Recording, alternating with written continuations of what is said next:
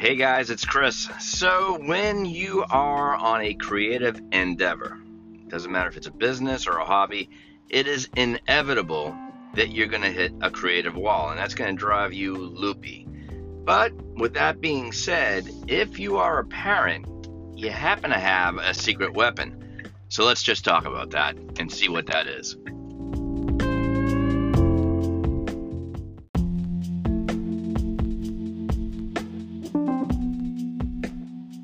So, as I mentioned in the intro, it's inevitable that when you're a creative individual, you know, depending if it's a business or a hobby, that you hit a little bit of a brain fart, creative wall, whatever you want to call it, and it can drive you literally nuts. Um, the first thing I always say in general, step one, if, if that is the case, the best thing to do is step away from your computer or, you know, uh, notepad or whatever it is that you're doing and go take a walk, get a fresh you know a bit of fresh air uh, and sometimes or even you know take a drive uh, just simply because it kind of opens up your mind and you're not as focused.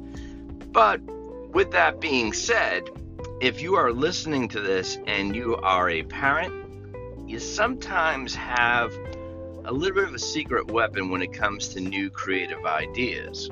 And who is that? It's your kids.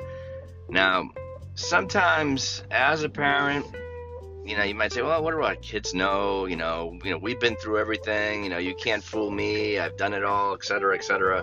We as parents have said it all to our kids. Well, the truth of the matter is, I want you to think about it when you were a kid. I can pretty much guarantee that you knew a little bit more than your what your parents knew and it's just a form of evolution. And the same holds true when it comes to our kids as well especially in these days with technology and social media and now AI and all that crazy stuff that's going on that is that really is moving fast and transparent and uh, it's something that can be a little bit overwhelming to even a person in their 40s or their 50s. So it's not a bad idea to turn to your kids and really talk about what you're trying to achieve creatively and how to implement today's technology into your creative endeavor. You will be shocked. The key thing I want you to know is that as we grow older, the clientele that we cater to, depending on how long you've been doing your business, so let's say for me, I've been doing my business for 24 years. When I first started out, I pretty much was catering to my own age group.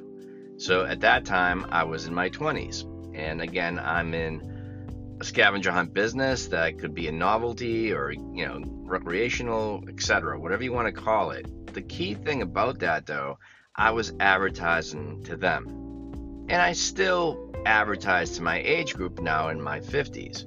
However, though, as we grow older, well, the clientele gets younger.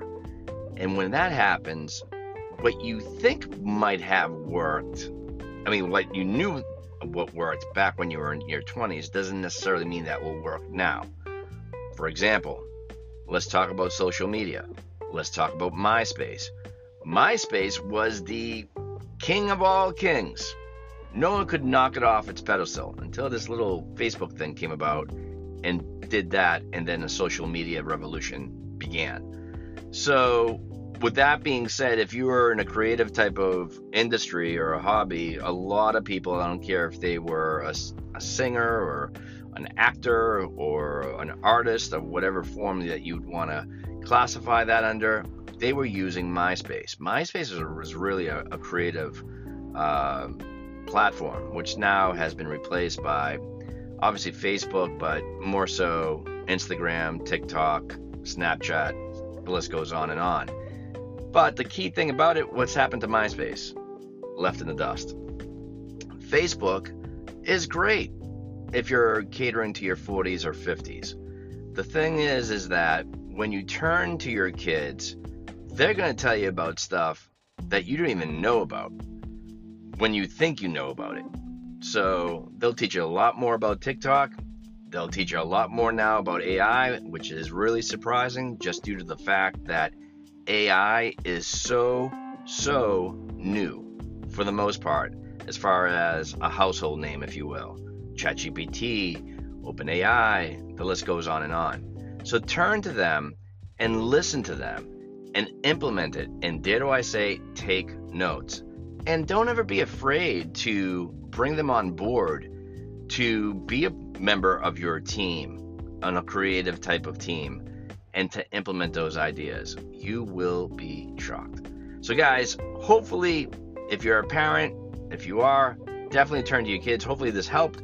And of course, thank you so much for listening. This is Chris Damianakos, game coordinator of Cash Hunt. If you like this uh, this podcast or this episode, feel free to comment and definitely share the good word. Thanks so much. I'll talk to you soon.